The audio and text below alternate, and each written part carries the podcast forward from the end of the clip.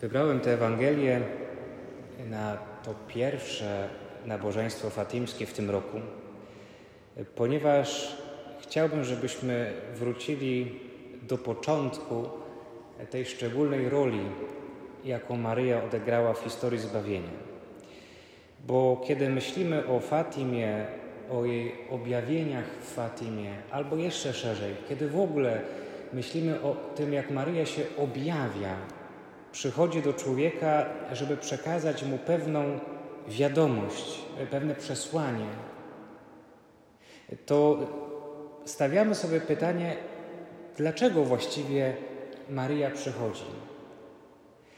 Kiedy tak przyjrzeć się tym objawieniom, można zobaczyć w tym wszystkim jeden wspólny mianownik. To jest troska o nasze zbawienie. Dlatego chcę wrócić do źródła dzisiaj, czyli do tej Ewangelii, która opowiada o zwiastowaniu. Bo moment, w którym Bóg się wciela,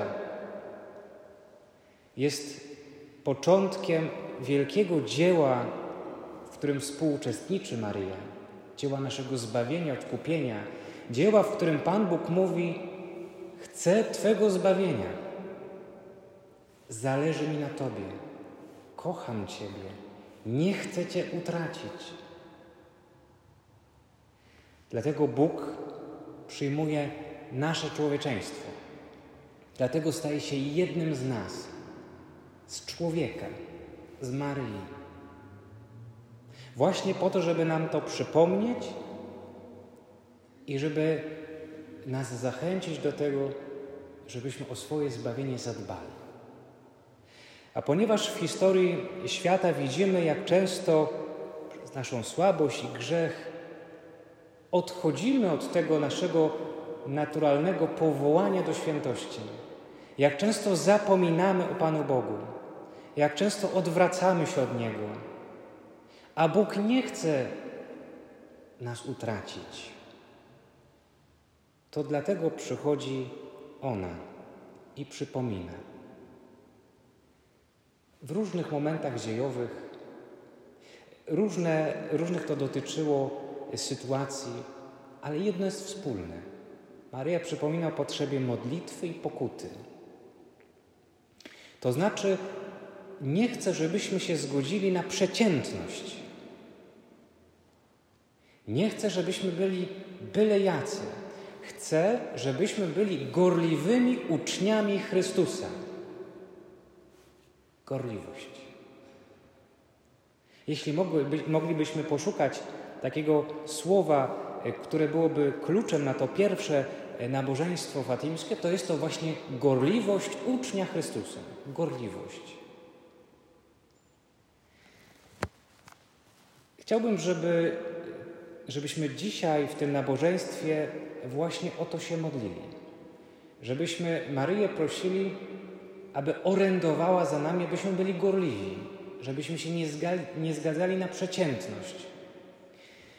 I chciałbym też, żeby y, towarzyszyła nam w tych rozważaniach y, fatimskich, w tych nabożeństwach jeszcze jedna postać, taka szczególna dla mnie w ostatnim czasie, czyli święta Teresa od Jezusa, święta Teresa Wielka, święta Teresa z Avila.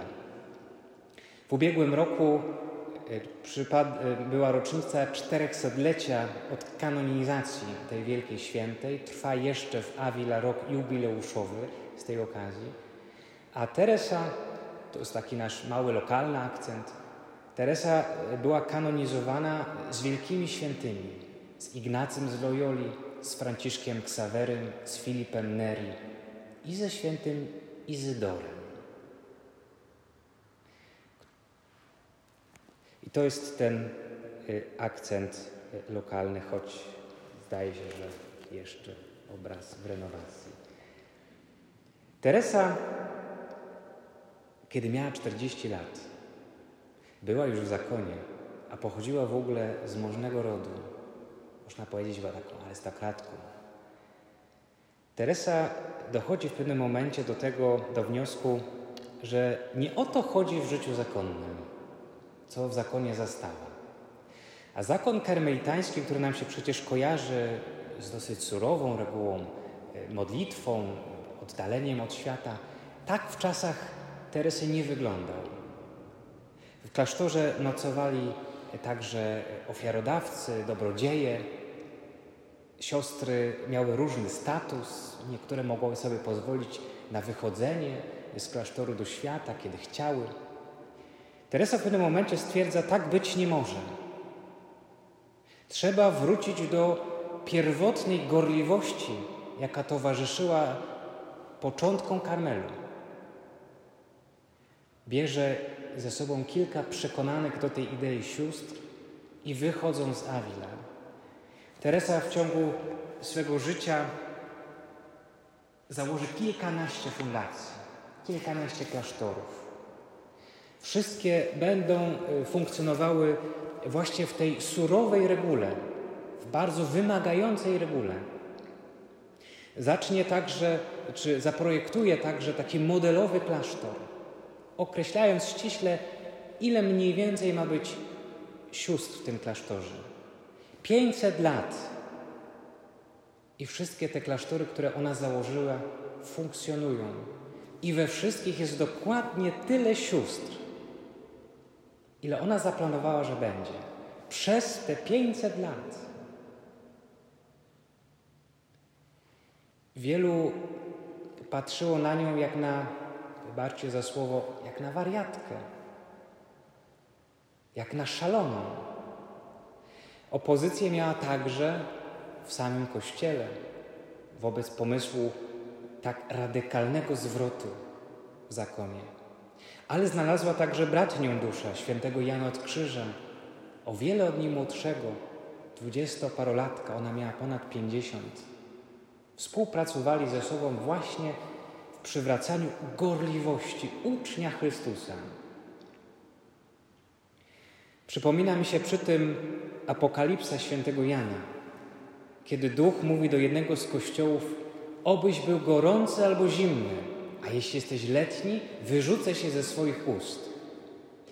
Autor tej natchnionej księgi chciał być łaskawy dla naszego ucha, dlatego mówi właśnie wyrzucić, ale dosłownie, znowuż wybaczcie za słowo, ale dosłownie tam jest wyżygać, nawet nie zwymiotować.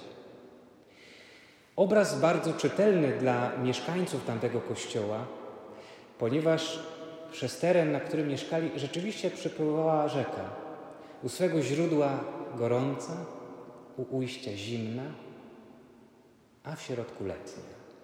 Kto wypił wodę ciepłą lub zimną, napoił się i było dobrze. Ale kto wypił wodę właśnie z tego biegu środkowego, taką letnią, dostawał niestrawności i wymiotował. Obraz bardzo czytelny. Bóg brzydzi się letniością. Bóg nie chce uczniów letnich, przeciętnych. Bóg chce, żebyśmy byli gorliwi. Bóg chce, żebyśmy się starali ze wszystkich sił. Bóg chce, żebyśmy przychodzili do Niego z przekonaniem, z przekonania, pewni Jego miłości i miłosierdzia. Bóg chce, żebyśmy żyli wiarą powodowani miłością. Tylko wtedy, kiedy to jest powodowane miłością, kiedy to jest budowane na relacje z Bogiem, na więzi z Bogiem, to wtedy może być gorliwe. Wtedy może być w tym jakiś dynamizm. A jeśli opiera się tylko na formalnym wypełnianiu różnych nakazów, przykazań i spraw, może spowodować, że, że będzie tylko jakimś trudem, który znosimy, ale nie będzie budować więzi. A zatem gorliwość to, czym możemy dzisiaj w jakimś sensie zarażać świat, świat, który w wielu momentach nie jest nam przychylny, to jest właśnie gorliwość ucznia. Jeśli sam żyje wiarą, żyję przykazaniami. Jestem do tego przekonany. To ta gorliwość, to przekonanie, ono będzie promieniować.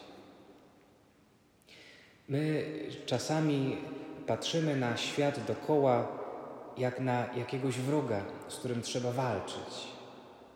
Ze światem nie trzeba walczyć.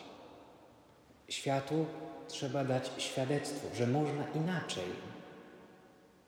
I właśnie do tego nas wzywa w jakimś sensie Maryja. Można inaczej. Można w sposób cichy i spokojny żyć po chrześcijańsku, żyć Ewangelią, żyć Słowem Boga, żyć miłością. I to wystarczy. Bóg zrobi resztę. Trzeba mu zaufać, że to wystarczy.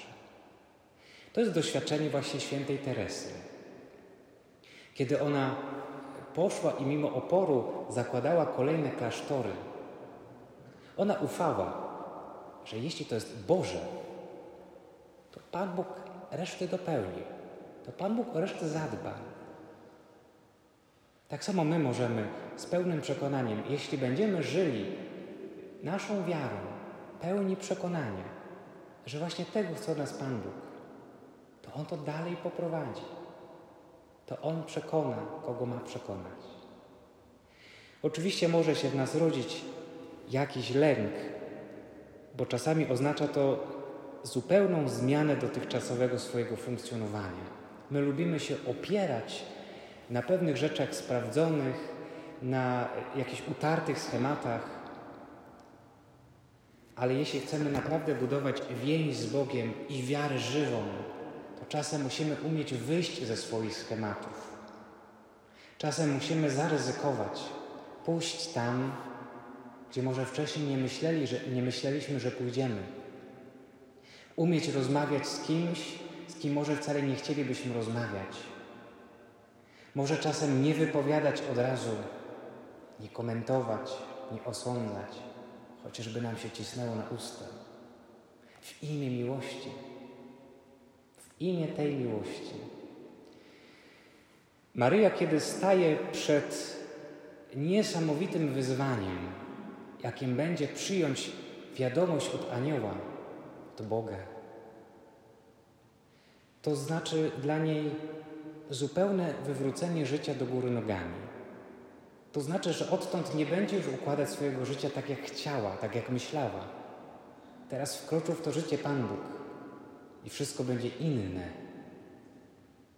I mimo tego, że nie wiedziała i to mogło powodować w niej lęk, nie bój się, Maryjo, mówi anioł, to zaufała.